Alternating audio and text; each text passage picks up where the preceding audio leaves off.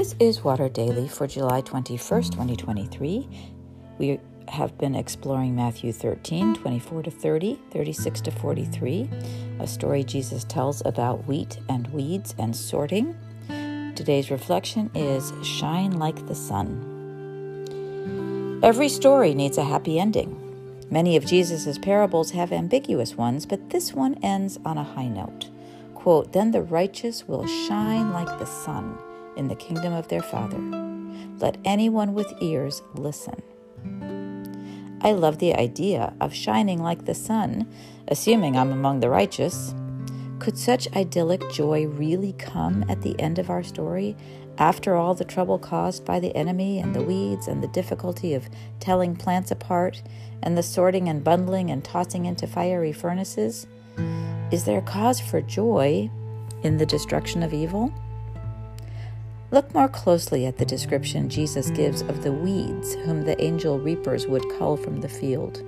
Quote, The Son of Man will send his angels, and they will collect out of his kingdom all causes of sin and all evildoers.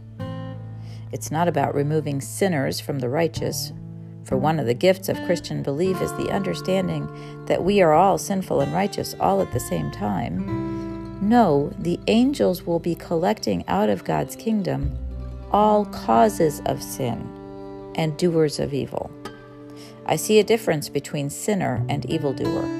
An evildoer is one who has given himself or herself over to promoting disease, promoting destruction, like a cancer spreading throughout a body whereas a sinner is manifesting the disease, not causing it.